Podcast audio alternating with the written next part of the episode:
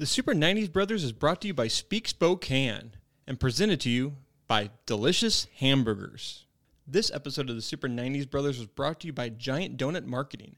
Did you know you can hire a website developer, marketing director, and S E O specialist for two hundred fifty bucks a month? It's true. With Giant Donut's marketing, site maintenance, and paid advertising plans, you get access to the experts you need for one monthly price. See what they can do for you by reaching out to them on their website at giant donut marketing dot com or any of their social channels. Mention you heard about them here on Super nineties Brothers for special promotions. Go check them out today.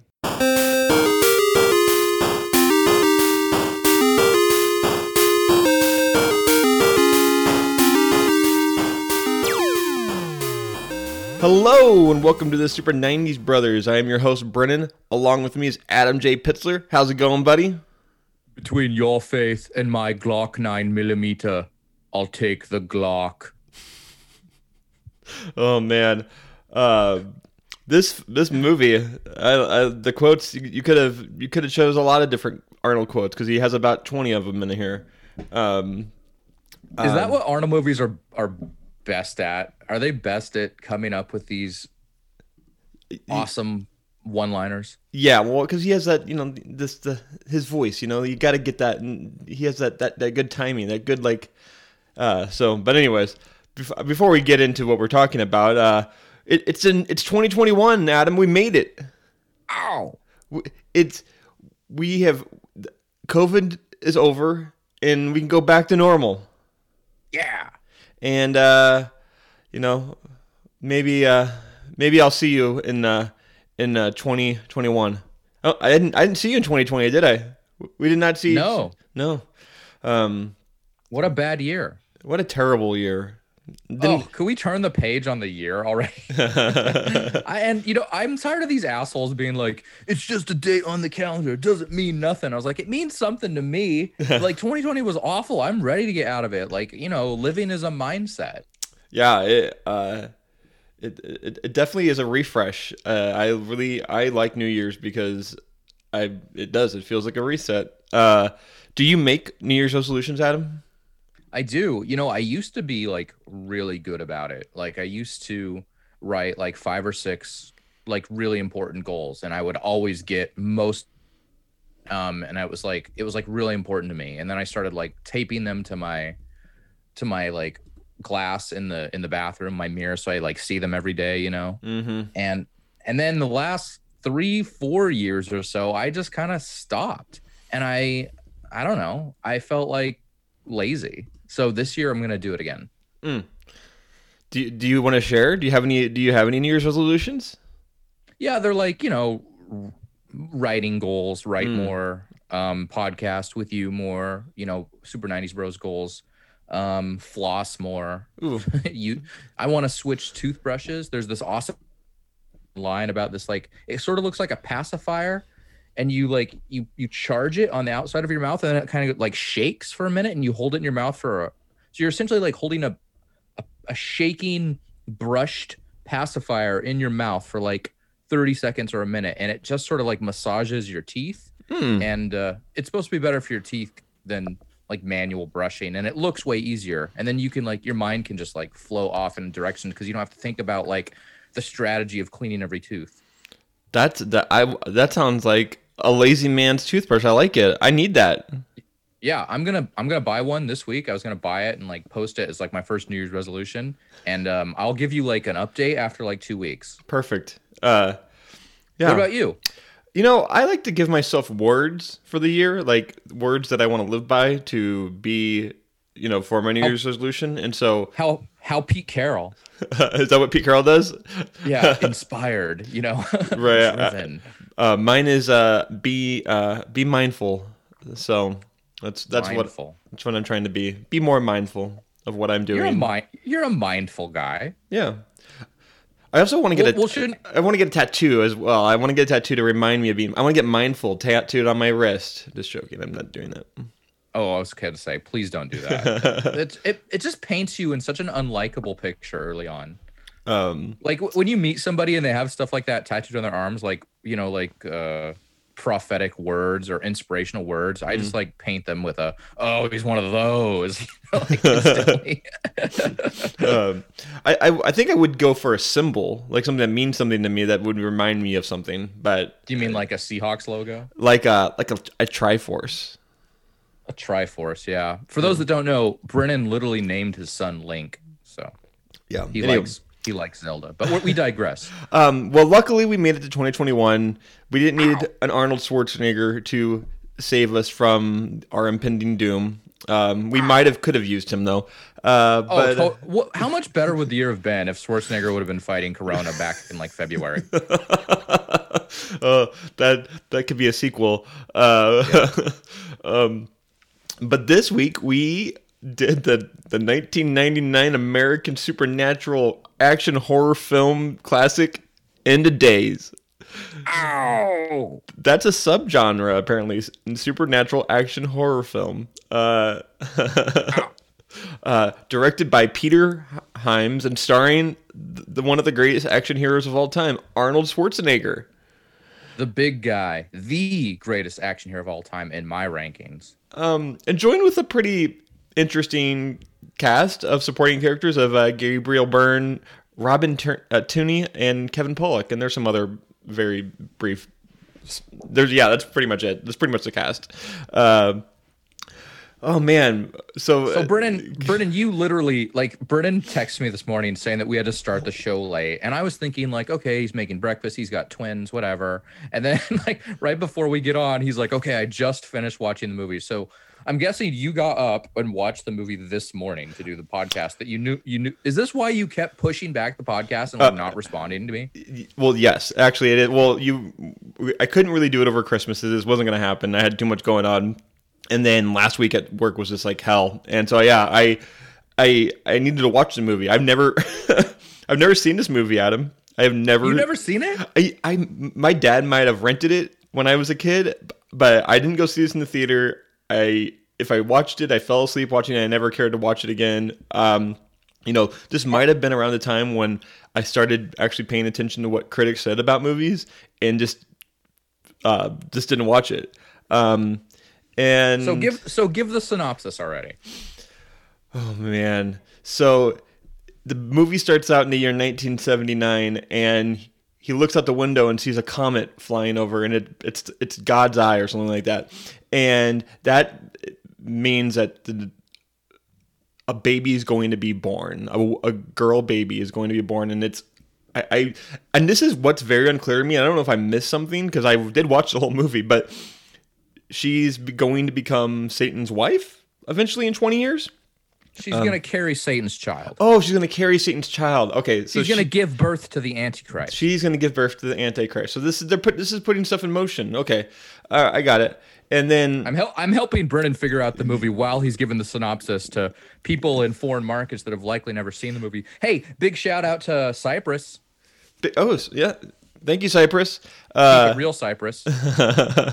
And then anyway, so she's born. They do some weird like Satan, Satanist, not exper- I was going to say experiment, some like occultist thing where they like cut open a, a snake and make this little baby like take a little blood. It was really creepy, actually. I was just like, what parent let their kid be in this movie and do this scene where like it's like licking blood? I know it's probably not real, but it just was a really weird scene. Uh, just, just for the record, I would totally like a scene where there's like a, a snake and blood and ritual sacrifice and all that shit, especially in an Arnold Schwarzenegger movie. Are you kidding me? I couldn't wait till that kid like grew up and be like, look, you were in a movie. Um, well, fast forward to nineteen ninety-nine, and the scene opens with... Uh, Gabriel Byrne having dinner in this restaurant, and then like, but all this other weird shit happening where like fires coming out of like the pit, like out of the f- streets, and like, I, yeah, there's I, like Brennan. We're gonna have to co- tag team this. No, but I want to. I just want to say this part. This is my one of my the weirdest. This is how this movie sets up. Is that a, like I guess it's Satan comes out. He's like all like close. You can't see him. He's like invisible, and he yeah, flying through the like city. He looks like a wraith. Yeah, and he's but he's trying to find a body to take over, and so he finds Gabriel Byrne's body. He goes into it, has this really weird short scene where he like is like possessed, and then he comes out, and the first thing he does is he goes and grabs a woman's boob, and then makes out with her, and, the, and that's and then the like husband, I'm guessing, is like, hey, and he like looks at him, he, like really like Gabriel Byrne looks at him really angrily, and he like and he like says no, I don't know, no or something like that, and then he continues on. The woman like look, he walks out. And the woman looks back and like very like very satisfied, and then the building blows up. So you can go take take it from here, Adam. Yes, Gabriel Byrne we should really refer to as Satan while we're like describing the movie. Otherwise it sounds really weird. Gabriel Byrne looks at the guy and he says he says like no, and I'm terrible Satan. At explaining things. Satan Satan he's he's, he's Satan he's, he's he's starting the Me Too movement. Yeah, Gabriel Byrne gets inhabited by Satan, yeah. who comes out of the sewers after an explosion. I, don't ask me what happened there. And, and then Gabriel Byrne is Satan all of a sudden, and the writer's like, well, he's Satan. We gotta, we gotta, you know, introduce original sin. So, like, the first thing he does is come out and start groping some other guy's wife. It's such a, like, unusual introduction to a character. Yeah. Anyway. Anyway, keep going with synopsis. You're doing fine. Just pick it up a bit. Okay, the next scene is we go to Arnold Schwarzenegger, and he's waking up, and he's about to kill himself, I assume. He takes out his gun and is going to shoot himself in the head. But then he's he's stopped by his partner, Kevin Pollak, and they work for a security... Hang like, on, do you call him Kevin Pollak? Is that Pollak. Kevin Pollak. Is that how you say his name? Pollak? I thought it was. I thought it was Pollak, but I. Oh, it is. Po- said... It is. It is Pollak. You're right. Okay. Kevin Pollak. I thought you said Pollak. Pol- That's not it. like Ar- like Archie Bunker. Hey, Pollak. uh, Kevin man. the Pollak comes in, um, and Arnold's going to commit suicide, but he stops. And then there's this disgusting scene where Arnold throws all this like food into a yeah. blender, like a p- piece of pizza that he finds on the fucking floor, Pepto-Bismol and other shit. Zoloft and Xanax and booze, and then he drinks it all, and he's like, most important meal of the day. Then, then they go, they go to their like contract. So Pollak, Kevin the Pollak, and and Arnold are like, they're like uh, contract defense workers, like they're mm. like contract bodyguards, yeah, sort of. Mm. And so they're they're contracted to be bodyguards for an investment banker of all things, which is weird to me. Like, hey, we got this call, an investment banker's worried he's going to get shot. We're on detail, and they're like, I'm there. So that's what's happening. That was all very and, unclear about what they were doing. Like, it just like you assume yeah, that is. you assume that you assume that they're cops, but they're not cops. They're just they're working as security, and then like all of a sudden they're protecting the the Gabriel Byrne character Satan, which we don't know why they are doing that, because they don't even ever explain that. We don't even really know yeah, the, who, who who Satan at is. At the time. Yeah, at, oh, the, at time, the time. It doesn't right. make sense. The, yeah, and then... Yeah. Um, but they're really trying to set up Arnold Schwarzenegger, Arnold Schwarzenegger's character. I'm just going to... His name's Jericho Kane, which is a very, like, uh, very religious, like, name. Like, uh, and anyways, and they're, they're really trying to set up that, you know... He's very depressed. He's a very depressed person, and he does not want to live anymore. And we'll figure out why later. Um, and then they they stop. They stop the caravan of you know cars that are protecting this investment banker. And as soon as they step out, someone tries to shoot Satan, and it it starts this chase. Um, and why, I want you to explain the chase, Adam, because it seems to be one of your favorite parts of the movie. Or do you want to do that well, later? Yeah, just get through the synopsis then. Let's oh my god, I can't. Okay, okay, yeah, I'll get through the synopsis. Then, the, then the rest of it kind of goes with like they kind of go in this whole investigation of who was chasing, like who was trying to kill Satan or the, that character, and then they go down this rabbit hole of like, well, they it's this this tongueless man, and then they find out. I don't. It's all very convoluted. It's a very convoluted plot because it, it's like.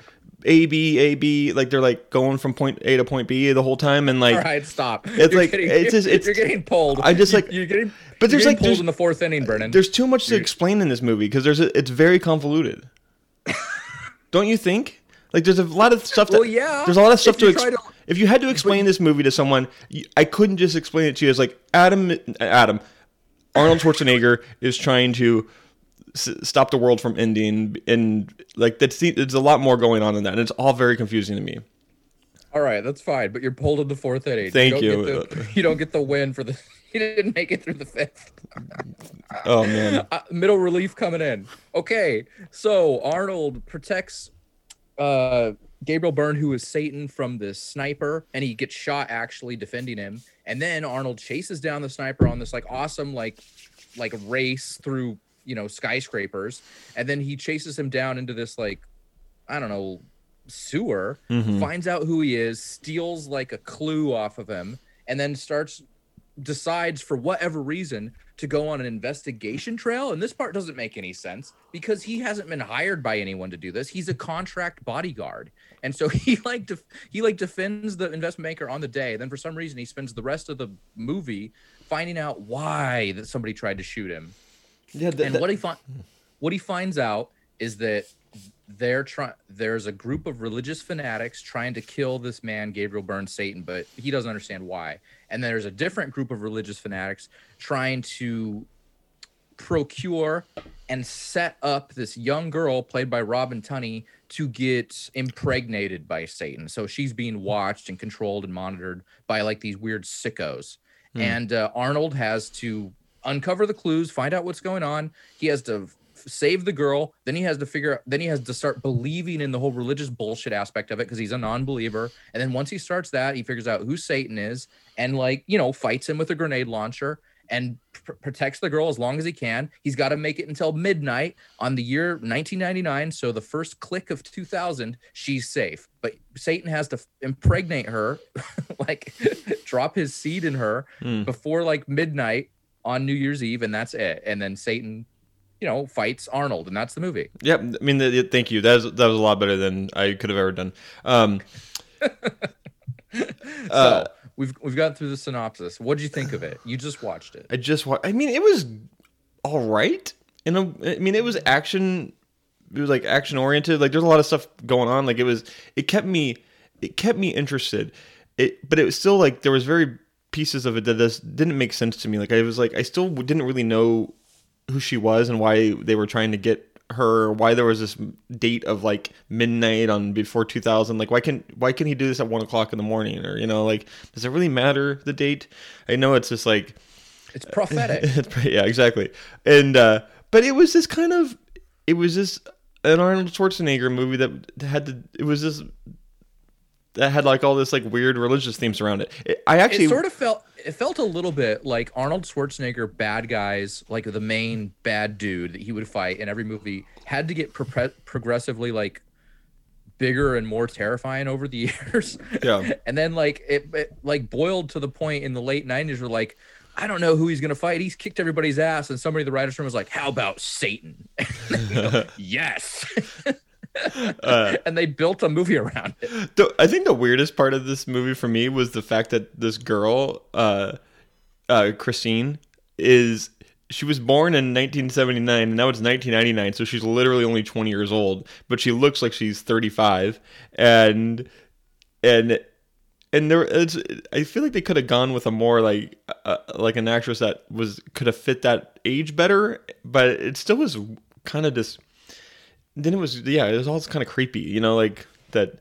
And then, like, the, and there's so many scenes in this movie where she almost almost gets killed by these priests. Like, and these, there's these bad guys in the movie that are priests that are just trying to kill her. But, like, if they just would have, if Arnold just would have let them kill her, like, it would have been, the movie's over, you know? Um, yeah. But. Go home, you know. Yeah. Get your, that... popcorn, get your popcorn ready. um, so Robin Tunney was probably about twenty-six at the time they mm. filmed this movie. So, you know, I mean, not it's close. Bad. I mean, it's close. And, I mean, and it is the nineties, so, like, I th- I feel like, like, young women in the nineties always looked a lot older than they were because of, of the time and how how people dressed. Like, I think, I don't know if that's, I th- maybe that's just me being old or, I don't know, how I view women in the nineties. But um, I, I, let's get to it.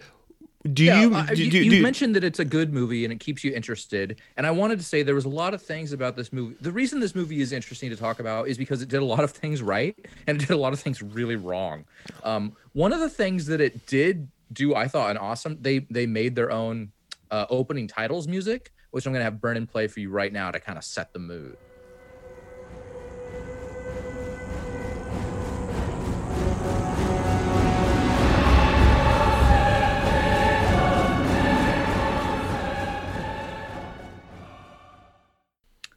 so yeah, it's pretty badass. Like, I don't know, really, really kind of captures captures the mood of the movie, the tone, I would say. There's a lot of um, there's a lot of religious beats in the movie, but it's really more of like a gritty crime drama, don't you think? Yeah, I mean, they don't really beat you over the head with anything. They're not like trying to give you like some, this isn't like a like a religious movie like disguised as an action movie. This is really just an action movie that has some religious themes in it, like that aren't that aren't particularly important to, well, they're important to the plot, but they're not like, they're not trying to beat you over the head with anything. Like no one's getting, no one's getting saved in this movie, like, like religiously, uh, maybe Arnold's character a little bit, but, uh, but yeah, it wasn't like, there's a lot of movies that do this, like a lot of Christian movies that would like use this as a device, like, and make it very, very, very religious, but this is not it at all. It was, it is, a, it is very much a gritty ki- crime drama. The movie's very dark.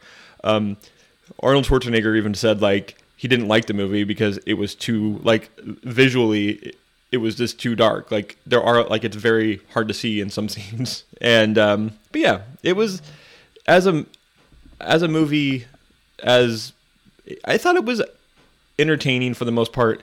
And to watch it now, like I I thought it was, you know, I had to rent it though. That, that was my most unfair part about this is I had to actually spend some money on this. So.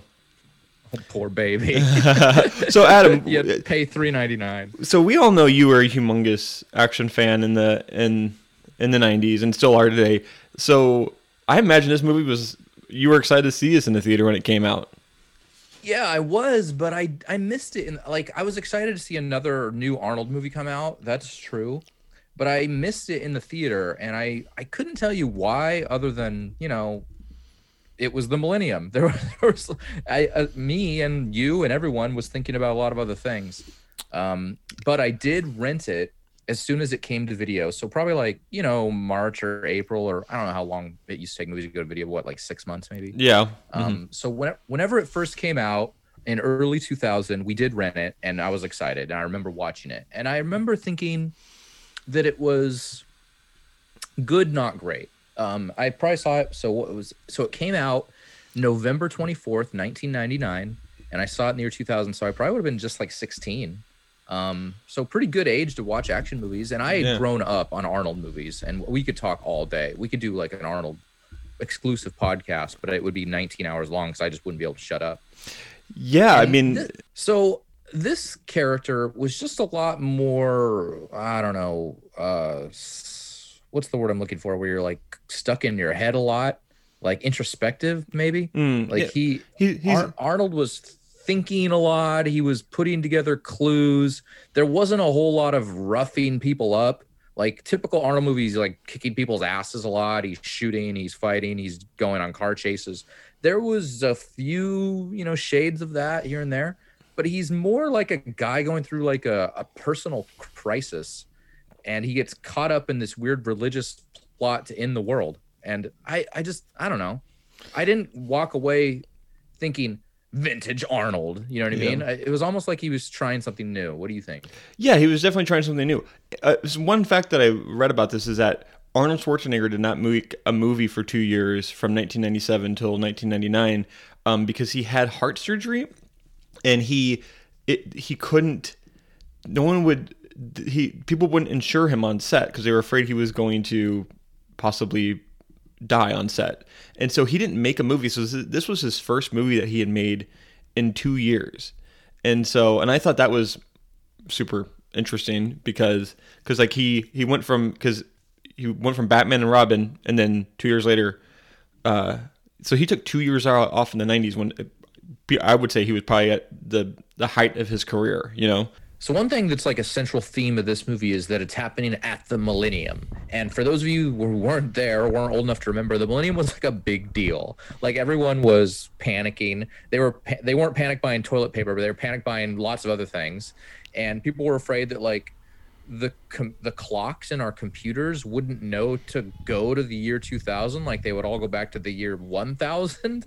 There was this really du- there was this really dumb idea that since like the clocks on your computer only said like ninety-six, ninety-seven, ninety-eight, they never said like nineteen ninety, that it would double set, it would go back to double zero.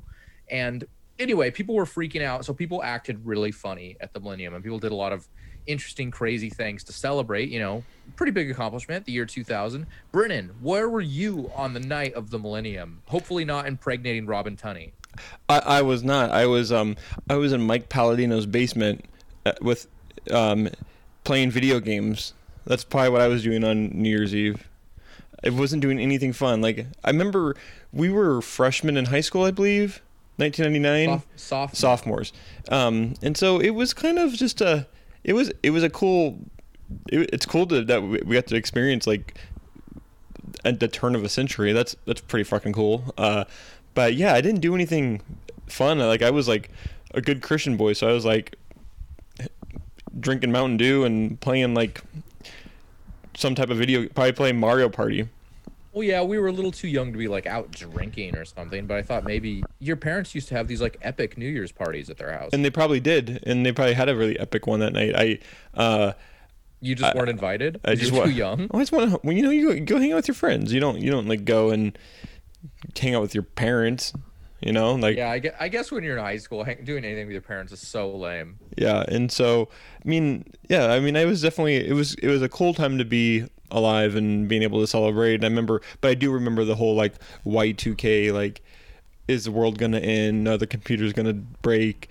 Like, is anything weird going to happen? Like, I do know, like, I, there were a couple of friends I had that parents were prepping. Like, there was definitely getting people were, there were some people hoarding gas, um you know. Oh yeah, like gas, like Mad Max, like um and water, like in this, like water and bottled, you know, water. Yeah, so like, and then there's there was a, a handful of movies that came from, you know, the end of the world. Like, people were really like people were really nervous about it, and it also, but the people that are creative, like, we're like, we can totally use this to our advantage because people are, are freaking out about the end of the world.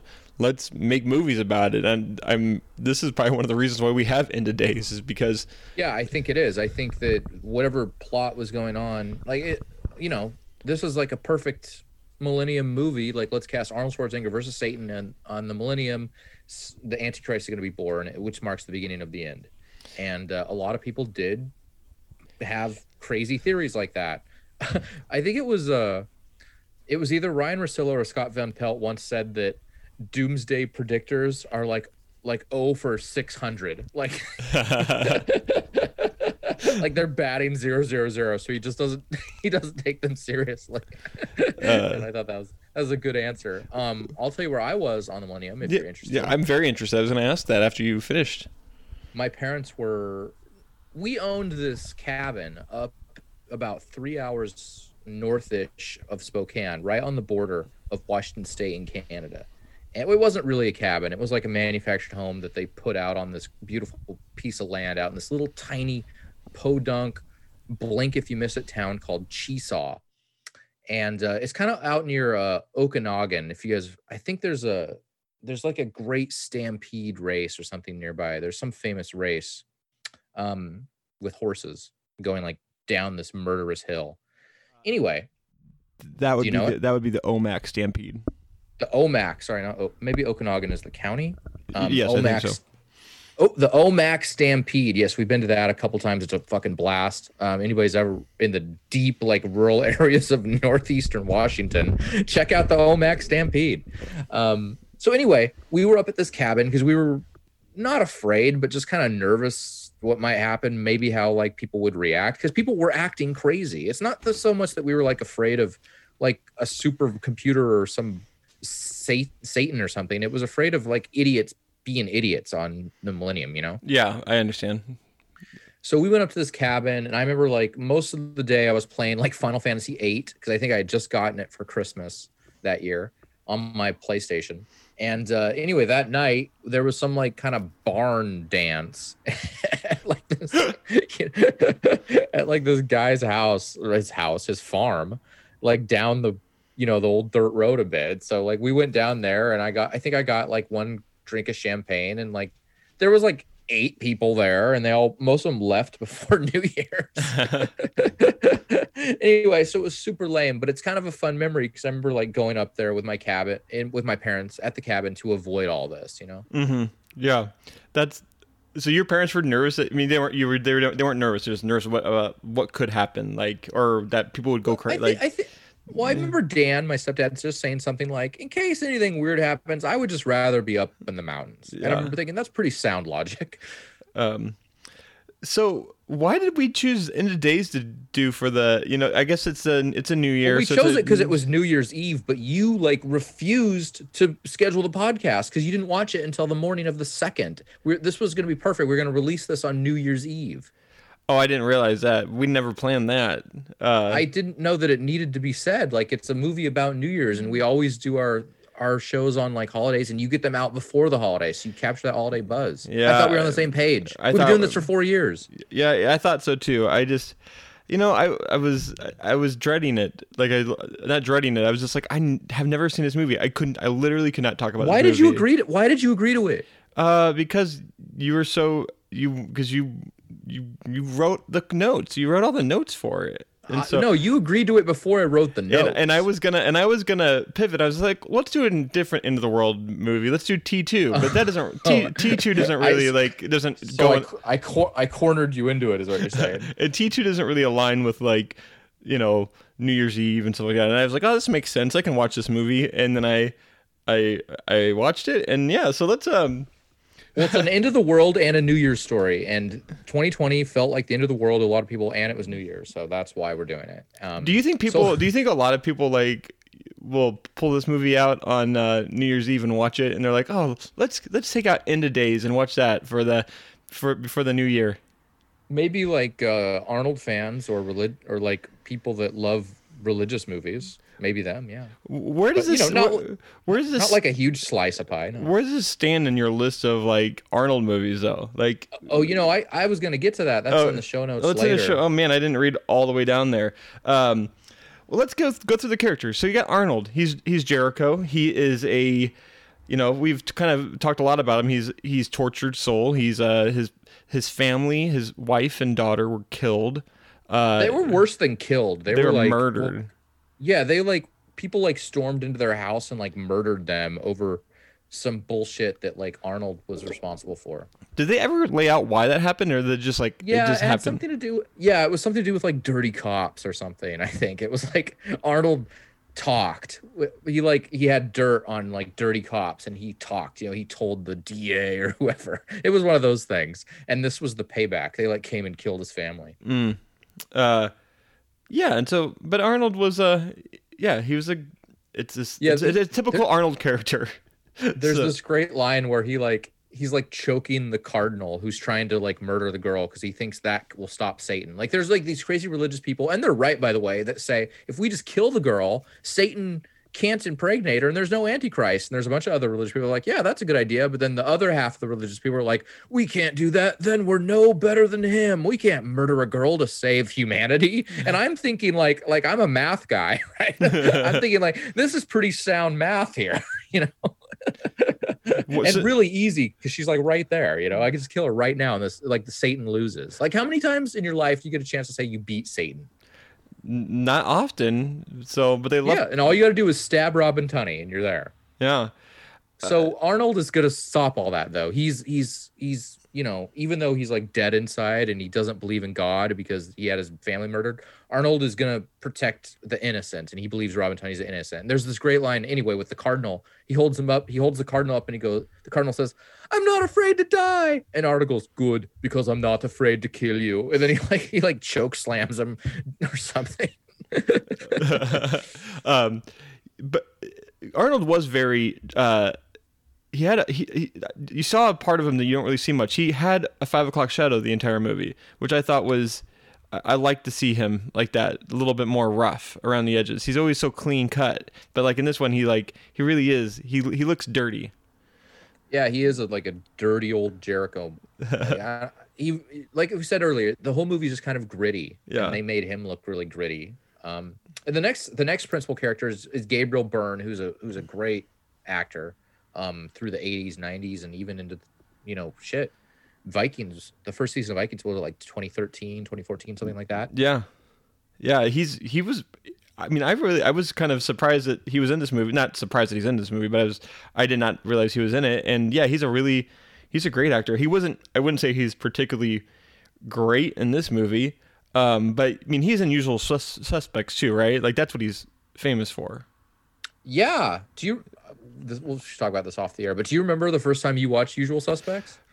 It's one of those movies that I watched when I was a child, and then I've gone back as an adult. But like, I still, it's one of those movies like I don't ever always get all the way through it. So, so if well, we the have, ending's the best part, so no wonder you don't like it. um, but I still don't know the ending of The Usual Suspects, so I need to I need to go watch it and get surprised. So, uh, all right. Well, anyway, Gabriel Byrne is Satan in this movie, and he is good in Usual Suspects. But anyway, he uh, once he becomes Satan, the like they have all these dumb little character building scenes where it's kind of got like this upbeat music, and he's out like being Satan. So there's like this kid that like there's like this skateboarder. He sort of crashes into Satan, and he's like Satan goes, "Hey, nice shirt," because he's wearing a like a Hail Satan shirt or something. yeah, and. uh And then the kid says, like, "Buzz off, creepy old man," or something. And so Satan, like, blinks at him, and then he gets hit by, like, a semi-truck. The kid does.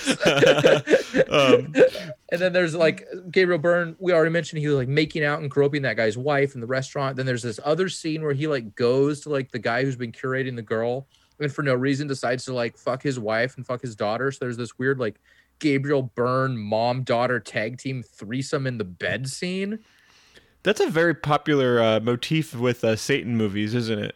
They do that in uh, incest, yeah. No, well, like I, I think... they do that in uh, that Keanu Reeves one. That's like about um, what's that Keanu oh, the, Reeves? The one with the attorney. Yeah, in Al Pacino. I forget what it's called. Yeah, um, yeah I forget what it's called too. But uh, they they do that in that movie as well. I have a threesome with a, a mom and a daughter. That's a Well, isn't I mean, you were the religious geek in high school. Isn't there something about like uh, the Antichrist is born from incest, or could be born from, or evil is born from incest, something like that? There's something in the Bible about if you have sex with your brother or sister, you're gonna have wicked babies. Yeah, I mean that's uh, I mean that's pretty well. I mean I don't I don't know like the the biblical meaning behind it, but yes, like I think that is a something that yeah.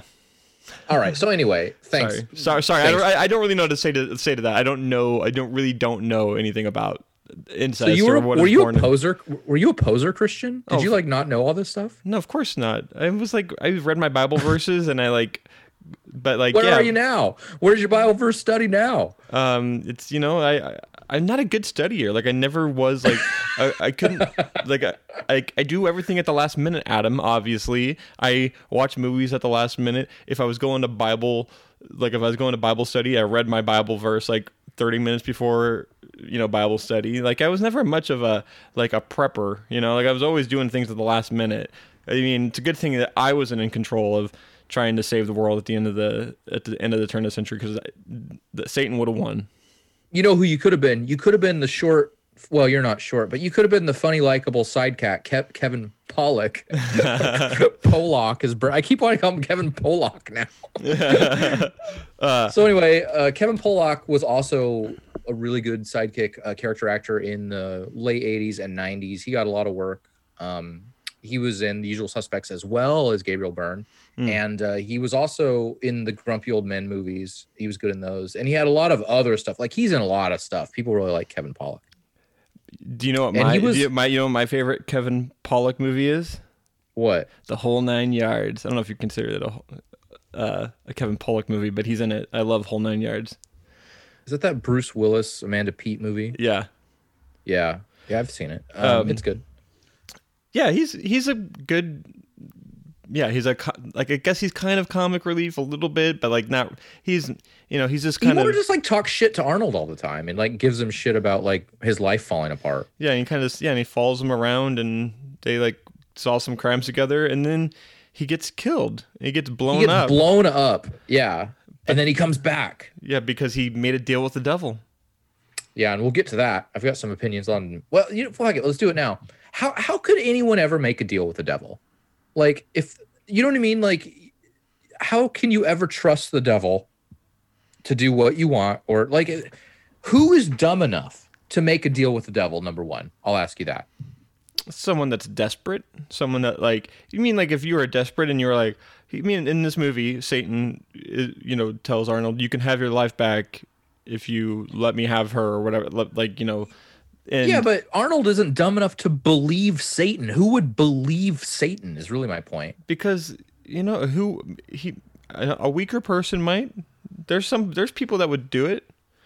All right, all right, fine. All right, I'll grant you that. Flip flip it around.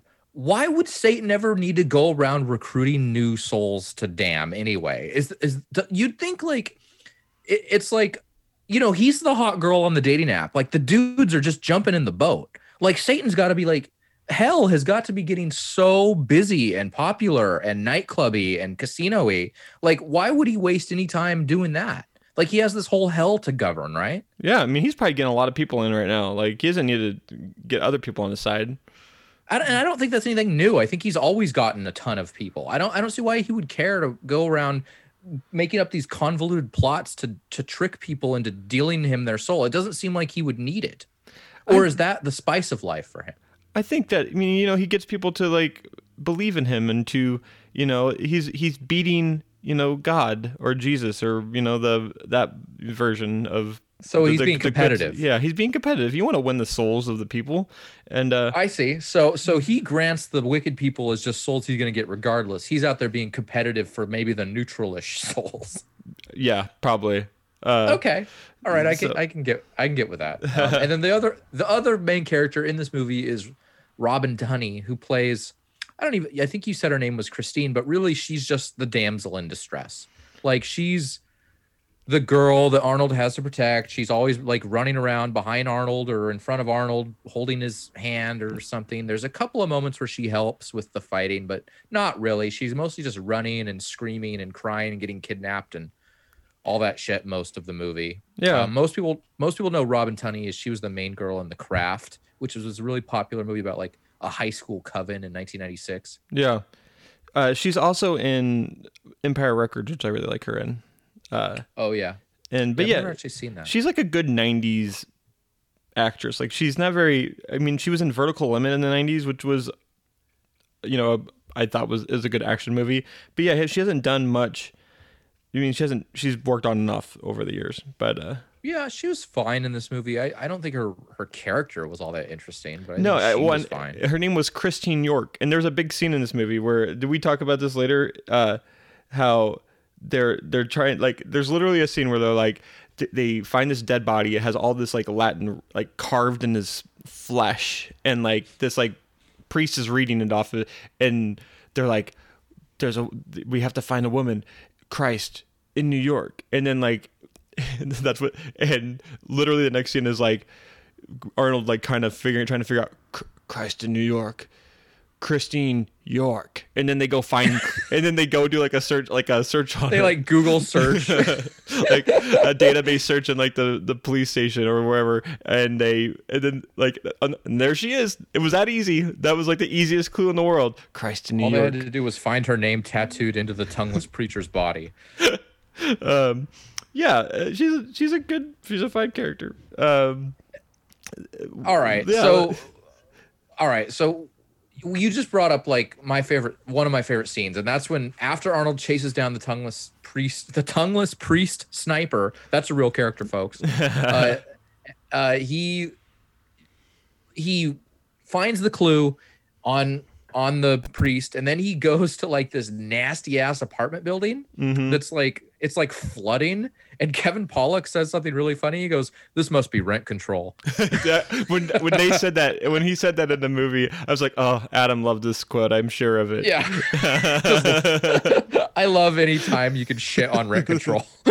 so, anyway, um, so they go in and they find more clues, and that leads them to the girl. Um, but the the scene itself is just it's maybe the most action packed sequence in the film. I think, other than maybe the grenade launcher later. Mm. But, you know, he's he's he was like vintage Arnold for about five movie minutes, right? Where yeah. he's he's swinging from rooftops, he's diving in front of bullets, he's chasing down a sniper with his bare hands and beating him in a sewer. Like, it's just, it was just great. It makes you like, it gets you right into the, okay, this is a Schwarzenegger movie mindset. But then that doesn't really go anywhere. Like yeah, it, it doesn't go anywhere. That, yeah. That action vibe just kind of stops. I think they and, might have had the budget to do that one scene, and then like they were like, okay, we don't have any more budget. Like, we got to spend some more money to make the C G I Satan at the end of the movie and make this terrible scene that's not an action scene at all either. Uh, and I would go the other way. I would go the other way. Um, okay. And I let me tell you a quick story about the movie um, Total Recall. And then the original script, he was like an accountant. And then they cast Arnold Schwarzenegger. And like, well, th- he can't be a fucking accountant. So instead they make him like, uh, he's like a driller. He's got one of those big pneumatic in concrete. So his muscles are like sweaty and ripped. And then he like, you know, he fights people because they cast Arnold Schwarzenegger. Mm. A- and in this movie, I think it was probably more of a religious plot. And then they cast Arnold Schwarzenegger. They're like, okay, first thing, we need an action sequence in the beginning. Second thing, Arnold needs a grenade launcher.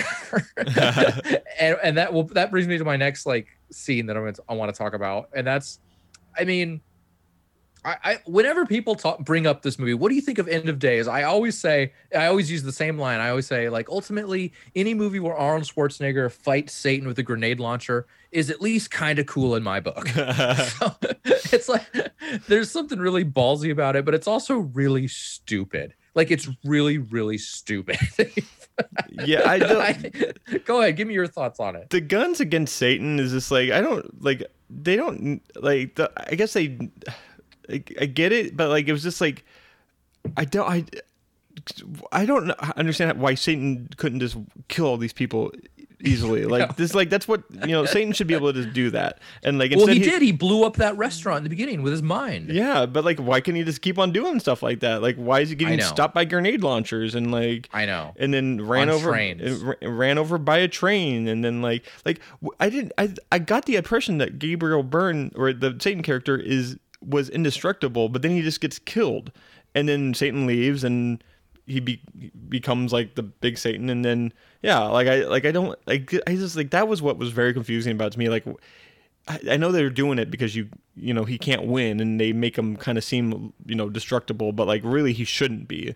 Like and well, yeah, you got to be consistent if you like if you if you want to bend reality and bring Satan into the script, you got to be consistent with what he can do and what can be done to him. Right. And I felt like this movie was very inconsistent about that stuff. Yeah, and also like, yeah, I just there should have been a little bit of an element of being able to like use some type of religiousness against him to win, but like there, I don't feel like any of that was ever used. Like, like.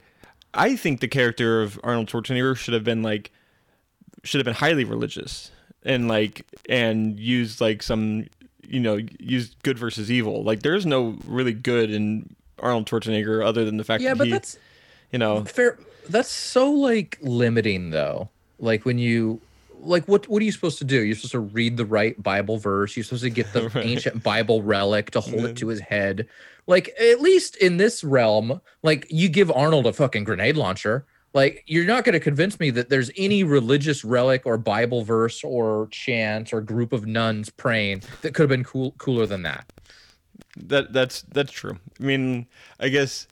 Yeah, they could have done there. There's not much you could have done. I mean, the whole goal of this movie is that they're just trying to make sure that Satan does not impregnate, you know, her. Uh, the it's a little, Christine it's a little more. Until midnight. It's a little more believable, right? It's yeah. it's more believable that maybe you could postpone Satan from raping this girl a few hours past the point where it matters versus defeating Satan like incarnate, like it, you know. Why didn't Satan come back like in June? Like, why didn't he give himself a cut, like a buffer, like of like six months? Like, why did he wait until like you know?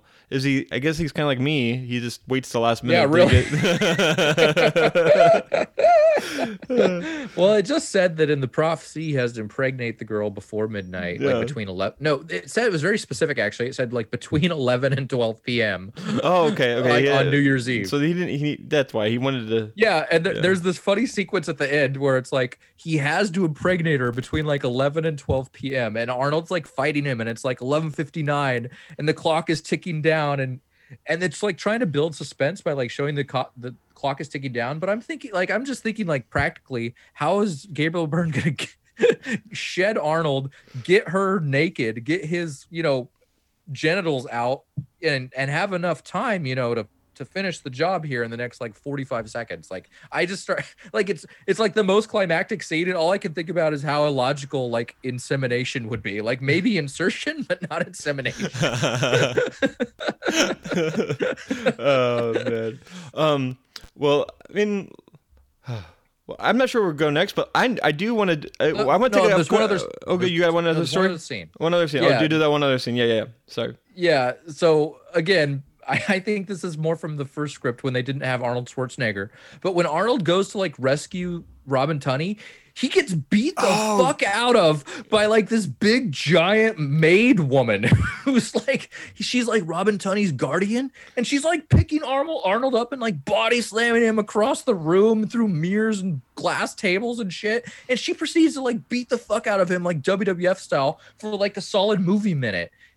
Yeah, there's a there's a bunch of, you know, Satan has his like his, you know, kind of team, his team, his like uh, people, his minions, his minions. Thank you. And I guess they're empowered. They have more. They're just they're very empowered. I don't. I didn't really get that. And like, no, nothing, no, it never. It that, never said that. She was just a buffed up out bitch. Like she was just bu- a buff ass lady, and she wasn't taking no shit. And it was kind of awesome, but it was so weird watching it happen to Arnold, because you're just so. And first of all, because he's huge, like or not. Well, he's actually not that tall, but physically he's still buffed out in this movie, and he's certainly bigger than this woman and much stronger looking. Yeah. And you, you're so used to seeing him just kick everybody's ass, and this woman fucking ponying him. It's awesome. It, that was a she pretty, like goes she goes Incredible Hulk on it. It was pretty good scene. Uh, that that the actress that plays her plays also like a like a maid or a nurse or whatever in um, Romeo and Juliet, and I was like, oh, that's that's that one character from Romeo and Juliet from the, the Leonardo DiCaprio version. Um, but, oh yeah. Um, well, let's take a little break, Adam. Let's uh let's yeah, let's, let's go to our our new favorite segment. We're gonna talk about. Uh, what are we talking about? I'm looking forward to it right now. What is it? Oh, Song of the Month. This Ow. this song was the top song in the United States in nineteen ninety-nine. In uh, November. In no- and most of December. Yeah, I would imagine. It was a very popular song. Um, let, let me play a quick uh, fifteen, fifteen second clip for you.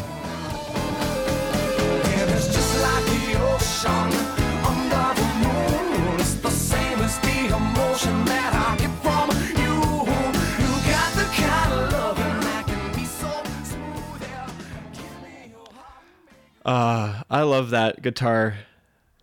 Yeah. I mean, I remember this song, but I, I never could have. So just so everyone knows, this is Smooth by Santana. Oh, thank you. Rob Thomas. Thank you. And uh, I mean, I liked San. I was a fan of Santana's work in general, but I wasn't, I don't know, I wasn't like a fanboy or anything, but I never really liked Rob Thomas. If I had known that Rob Thomas was in this song, I probably would have disliked it when it came out, but I never knew because I didn't pay attention to shit like that. I had this single and I listened to this probably over and over and over again. Like, like in your room, do, were you like practicing dance moves? No, I wasn't probably practicing dance moves. I was just like, I was just singing the song. I just like really, it had a good, it had, it was a very, I mean, you just heard it. It's a very good, it's a very fun song. It's just, and I know, like I, I can just, I can picture the, the chorus in my mind. It's uh, it's just, it takes me back to nineteen ninety-nine and like listening to that that nice guitar riff by Carlos Santana. It introduced yeah. it introduced me to Carlos Santana. Like I didn't know who this this old man was. Like playing guitar with, you know, Rob Thomas, who is in, you know, m- one of my favorite bands, Match- Matchbox twenty. Oh God! You liked Matchbox twenty? Who didn't like Matchbox oh. twenty? Anyway, oh, I hated them. Um, I hated Rob Thomas. I just thought he looked like such a dweeb. He does kind of look like a dweeb. He is he is a dweeb, but yeah, I, I hope that I hope that song took you back to nineteen ninety-nine. I know it I know it did me. So it held the top spot for the final ten weeks of nineteen ninety-nine. So this literally was the number one song of the millennium. Wow, that was that's a long time to hold number one. That's that's, that's like one, that's a fifth a year. That's that's peak Rob Thomas right there. Uh Yeah. And Carlos Santana, probably. Um, yeah. So anyway, hope you guys enjoyed the Song of the Month. Ow. So there was actually a couple of like really awesome. We mentioned this earlier. Earlier, Arnold one-liners are like the best thing mm. ever, and there were there were some really good ones in this movie. And Brennan, I was hoping you could you could play play one of for them right now. Stop being such a pussy! You fucking shot me! Just a scratch. I don't know why, but it always gets me when people call other people a pussy. I know it's like taboo now and you're like not supposed to say it, and there's like this movement of people that get really offended, and like you guys are listening to the show you, long enough to know that I don't care about those kinds of things. The, like no I, I I understand, like, and it's really funny hearing Arnold say the word pussy. Like it's just like it's not a word that yeah. you, it's not a word that he probably says that much in movies. I don't probably, this might be the only occurrence of him ever saying this word, um, and when he says it he's saying it to Kevin Pollak, who's just like returned from the dead, and he shoots him in the arm. Yeah, he literally, he literally, he, he literally shoots him in the arm to see if he's actually real, and he's and like, then calls him a pussy. Yeah, like stop being such a pussy. Like, okay, it's a pretty dick move, Arnold. You shoot your friend, then call him a pussy because he's like, oh, why'd you do that? It's like anybody would be like, oh, you shot me? What the fuck? Um, I, I, so that was a good. I was, was good I was waiting for it. To, I was like waiting for it the entire movie because I saw your show notes. I'm like, when is he gonna say this line? I'm like, oh, there it is. And it was like, it was still unexpected. So, yeah. And uh, I wanna, I wanna uh, skip over to uh, D four here, Brennan, for the next quote. What you wanna play right now? You don't want to see me upset. Believe me. Oh, you want to fuck with me? You think you know bad, huh? You're a fucking choir boy compared to me. A choir boy! You're in touch with your anger. I really like that. So, Arnold's pretty much, he's telling, he's talking to Satan. He, he's calling Satan. He goes, you're a fucking choir boy compared to me. A choir boy! He's saying that to Satan. That's so cool. uh, I this, this line kind of came out of nowhere, and like, I, yeah, it's, I, I yeah, don't. It's like, I, wow, what kind of what kind of dark shit has Arnold been up to in this in in like the non on air moments, like the dark screen moments here? I was like, kinda, he's calling Satan a choir boy. I was kind of hoping for a twist here at the end, where like where Arnold actually becomes like like the Archangel Michael or something like that. I don't know, like something like I I, I was kind of waiting for that. I was just like, there's a reason why he's not getting killed, like. Arnold Schwarzenegger might be incarnate of someone else that came to like, that would have been a cool twist. Like if they would have like done like some, oh, you know, he's really an angel. He's really an angel. But that's still, made fun that, of that still will not, that still would not explain this line in the movie. And that would really complicate this line actually. um, all right. So there's one other drop we got for you guys. And this one's about uh, Gabriel Byrne as Satan. And he's sort of talking about organized religion and God in general. And I thought it was kind of funny, so we'll play it for you now. Look at this. Look at what you are now. You walked away from the light just like me. What one? You need to get out now. Come on. You know what's in your heart. We're on the same side. I'm not on your side. And I never will be. Why? You're on his side. He's the one who took away your family. Let me tell you something about him. He is the biggest underachiever of all time. He just did a good publicist, that's all. Something good happens, it's his will. Something bad happens, he moves in mysterious ways. You take that, that overblown press kit they called the Bible, you look for the answer in there. What did they tell you? Shit happens. Please. He treated you like garbage, you walked away. So some pretty good stuff in there, Brennan. Like he's, uh, you know, he's like, He's like, all that years of Christianity, and what do they what do they tell you? Shit happens. That's God's will. You know? I would really like to talk about the dumb shit about this movie. We've already touched on a ton of it. Uh, there's, there's plenty of dumb shit to go around. Um, there's a lot of errors and inaccuracies and annoyances for me. Uh, I really think one of the most dumb things about this movie is when is in the action sequence is when Arnold Schwarzenegger gets hung from the. from the helicopter and starts getting swung around like that. Like, first of all, is not, I don't know if that's possible to like to, to maintain that much control of your body, but then to also like hold on to someone. I, I was just like, that was such a dumb part of the movie. Like I thought, and I kind of, you love that action sequence, I think, but like that part was really stupid to me. I get that it was very high intensity and like, but it was just, it was really dumb.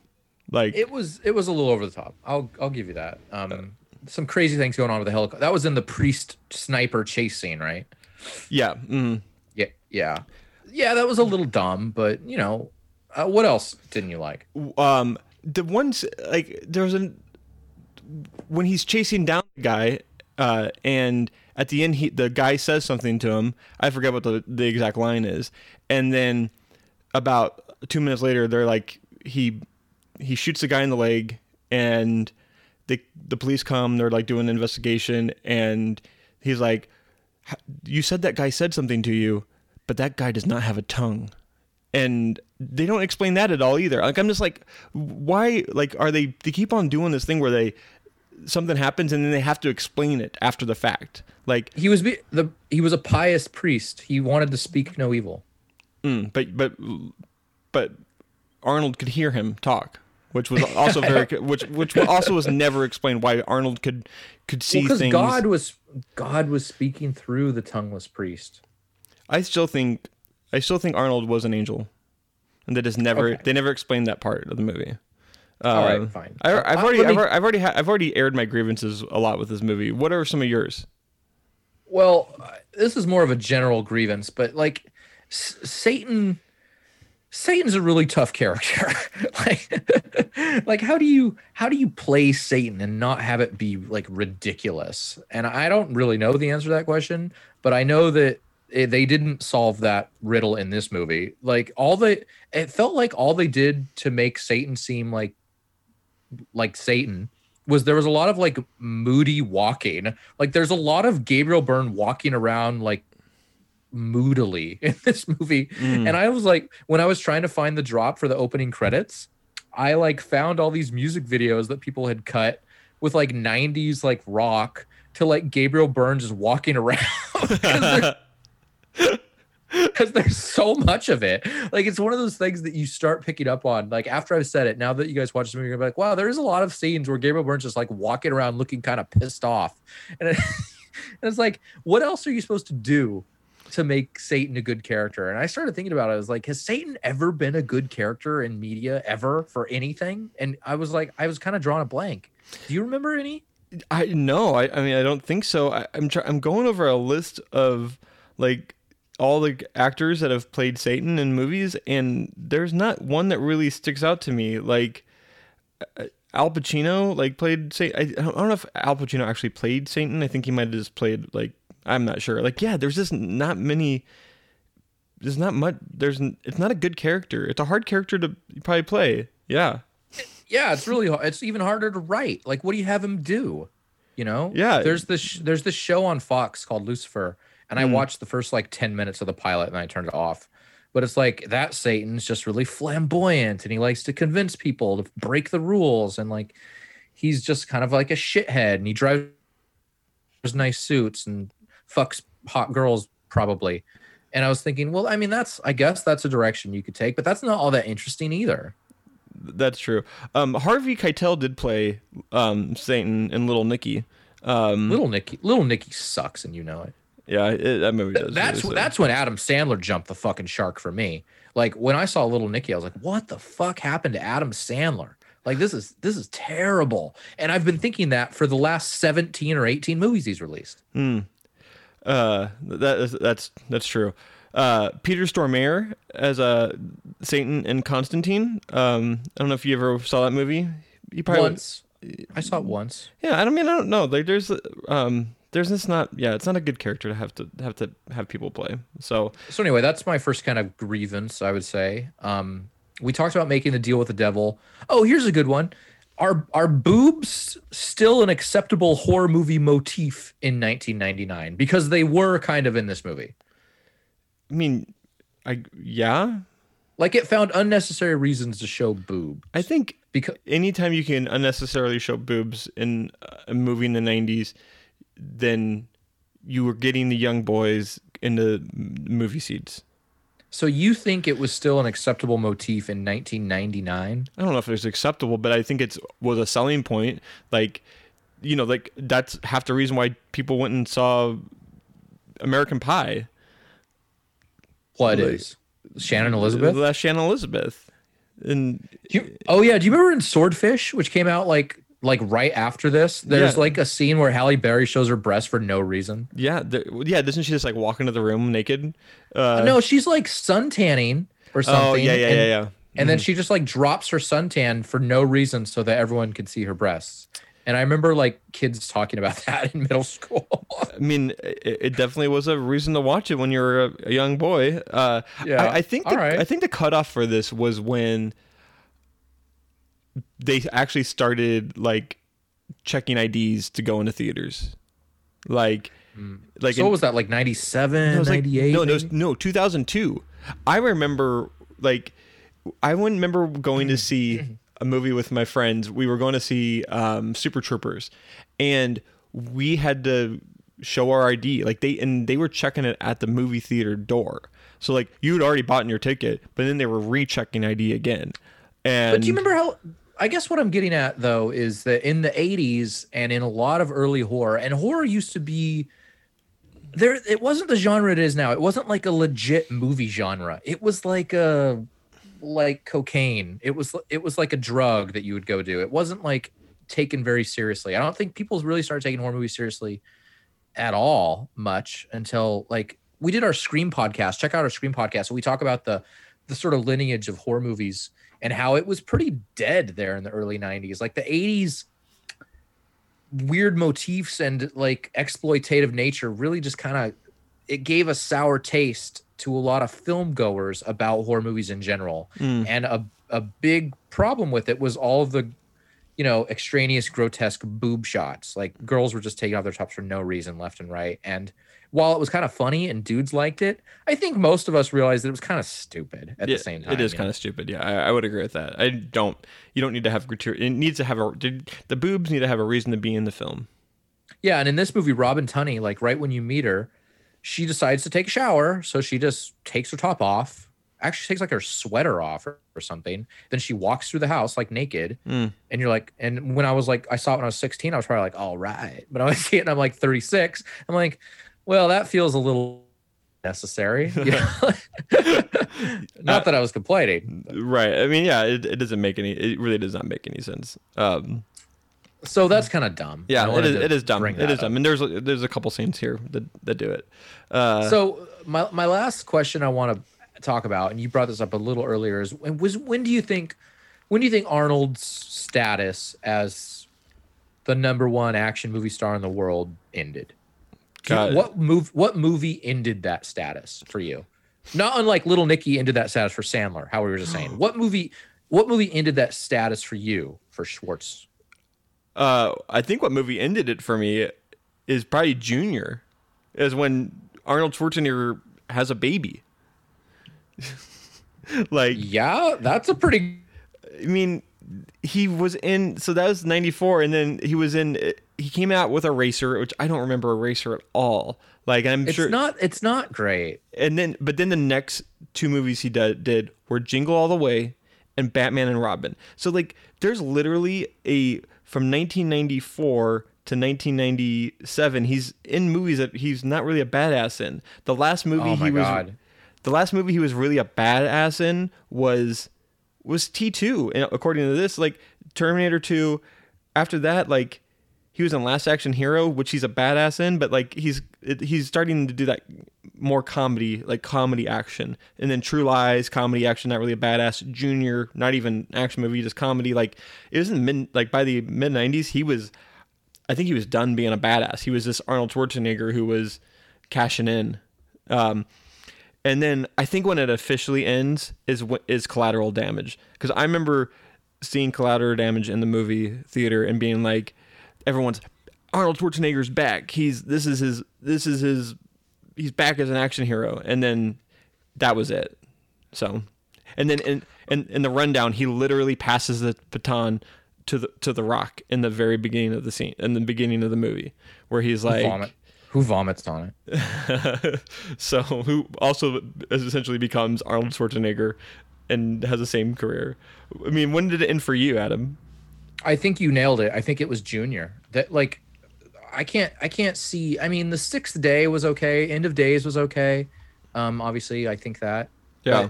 But, like, he didn't. he didn't do anything of the Expendables much, much later. Yeah. You know, and and he wasn't high in those movies. That was like, you know, that was that was Sly. And he did a couple of other movies that I've seen since after Last Stand. That that movie's director is really good. I want to plug him real quick, but his name, I don't want to get it wrong. It's uh but, um, Jae-woom Jae-woom Kim or Kim Jae-woom. Uh, he's a, a Korean director. Um, yeah, that guy that guy did this really awesome Korean movie called The Good, the Bad, and the Weird, mm. which the, I don't know that it doesn't have the most interesting story in my opinion, but the action and the cinematography and the style is just so cool. Mm. I should check that out. Uh, yeah, yeah. I mean, Arnold Schwarzenegger, you know, he really started. Not, I wouldn't say selling out. He just started doing movies. I think he probably had kids and he wanted to. Well, no, he got into politics. Oh, and then he got into politics. Well, then that happened in the in the early two thousands. So that's that's really what. If you're looking at his IMDb, there's this gap from like two thousand three to two thousand thirteen, really, mm-hmm. of stuff he was actually doing. So, like, yeah, you were right though. Junior's the one, and that's. I remember when it came out, thinking that was like a weird idea. Um, and then I, I've only ever seen Junior once, maybe, and I was like so unimpressed. It's such a weird movie. Yeah, you know, it just it didn't hit home for me at all. But, so yeah, his last true, I mean, the the movie before, like he did, you know, he obviously did Kindergarten Cop, which was, you know, that was like his stepping in, or maybe Twins. I mean, Twins was, you know, his first comedy, and then Kindergarten Cop, and then yeah, once Junior came out, that was it. That was it. That but, was it. Yeah, you're right. But um, Batman and Robin, he that's like, I that was a terrible decision. Like Mister Freeze was, oh, I, I, that movie was awful. I just I started thinking all those Batman movies were just so cartoonish. I just I don't know. I didn't that I never even remember that he played Mister Freeze. I like block it out. Um, um. So anyway, I, I guess we've kind of answered this question. Does the movie hold up today? Uh, I, I would say it. I don't know. Like it didn't. It didn't really seem dated at all when I watched it. It just seemed like a ninety, a, a gritty nineties movie. It didn't have terrible C G, like terrible effects or anything like that. Nothing that That's really. A good point. Nothing that really stood out to me. Like I watched it and I wasn't very, you know, did nothing really like. Oh, this you you can tell this movie was made in the nineties. Um, it, it is very dark, like in terms of lighting, like and. But yeah, I mean, I think this movie. If you're could... gonna, if you're gonna build a movie around two actors, you could do a lot worse than these two. Gabriel Byrne and, and Arnold are just fucking awesome. Yeah, I mean, I've read something though. If they could have done this movie, uh, if they they asked Bene- Benicio del Toro, is it Benicio del Toro? Um, Benicio, not Benicio. Um, the the director. Are you talking about the director? Oh, the, Guillermo del Toro. Guillermo, thank you. He was approached to direct this movie. And I was thinking that would have been, this would have been a far superior movie if someone like him would have directed this movie. Uh, yeah, he's he's definitely a more accomplished director than the guy who did it. Um, I, I think, you know, I, this is where I land on this movie. Any movie where Arnold Schwarzenegger shoots Satan with a grenade launcher is at least kind of cool in my book. Just yeah. Like I said earlier, like there's there's fun things to like about this movie. It's you got some classic Arnold. And you've got some good scenes and some really good actors in it. The writing is inconsistent, and so is the direction, I think, is my criticism. Yeah, I I, I would agree with that. Uh, so, Brennan, do you know do you know the Rotten Tomatoes score? I you know I I have an idea, and I've I've like done enough research that I think I would be able to guess it pretty closely. Do you know it? I yeah, I'm the same. I I looked it up like two weeks ago.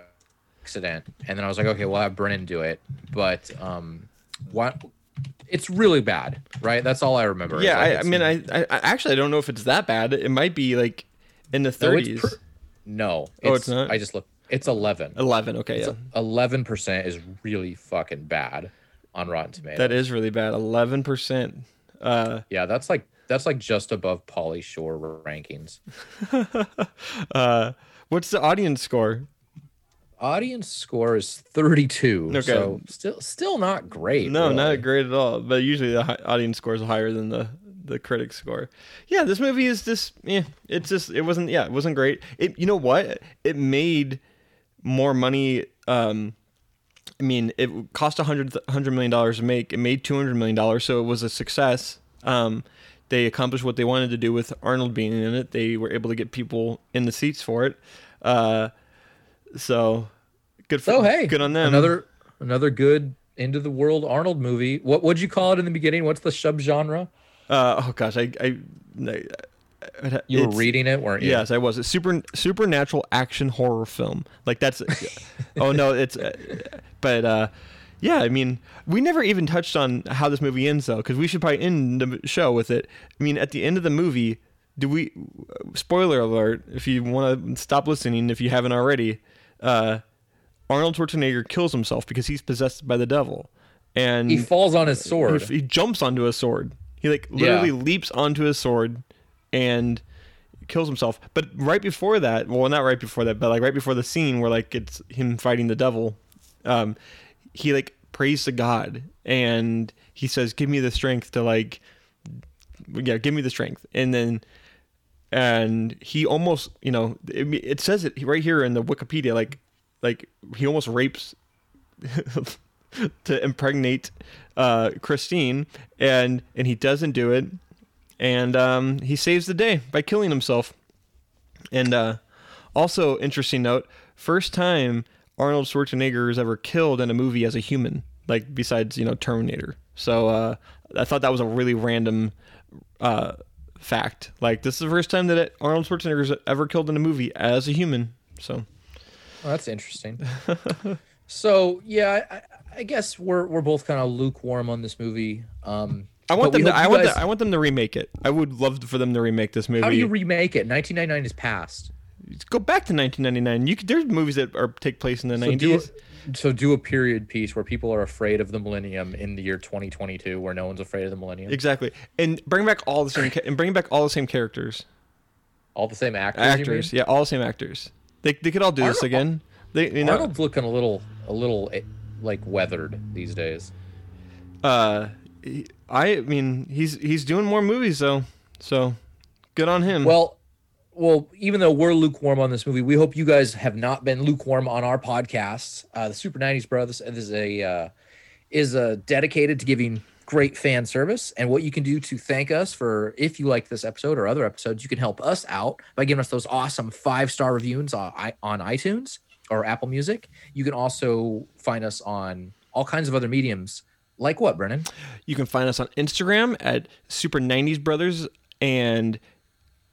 Where else can you find us? You can find us on our personal places. Like I'm on Instagram at Digital Craftsman. So if you want to D M me there and tell me what we need to do about the show, you can do that. If you want to email us, you can email us at super nineties brothers, all spelled out, at gmail dot com. And, you know, request some show topics and give us some feedback. Or just tell yeah. us tell us how much you love us. Yeah, or tell us that you hate us because we like those too. They're fun. Um, but anyway, we do love you guys. Give us those awesome five-star reviews. Reach out to us. Let us know what topics you want to see us do. Keep it up. We're coming back next time. We've teased this once before. We're going to do Teenage Mutant Ninja Turtles, the movies, one, two, and we will probably talk shit briefly about three. So that'll be fun. We just did the car, uh, the video game. So I hope you guys enjoyed that episode. I know you'll enjoy this one if you did that. So for Brennan Poynter, I am Adam J. Pitzler. This has been another Satan grenade, grenade launching episode of Super nineties Brothers, Schwarzenegger style. Hope you guys have a happy new year and fuck off twenty twenty-one fiercely. Absolutely. Uh, thank you guys so much for listening. Uh, peace.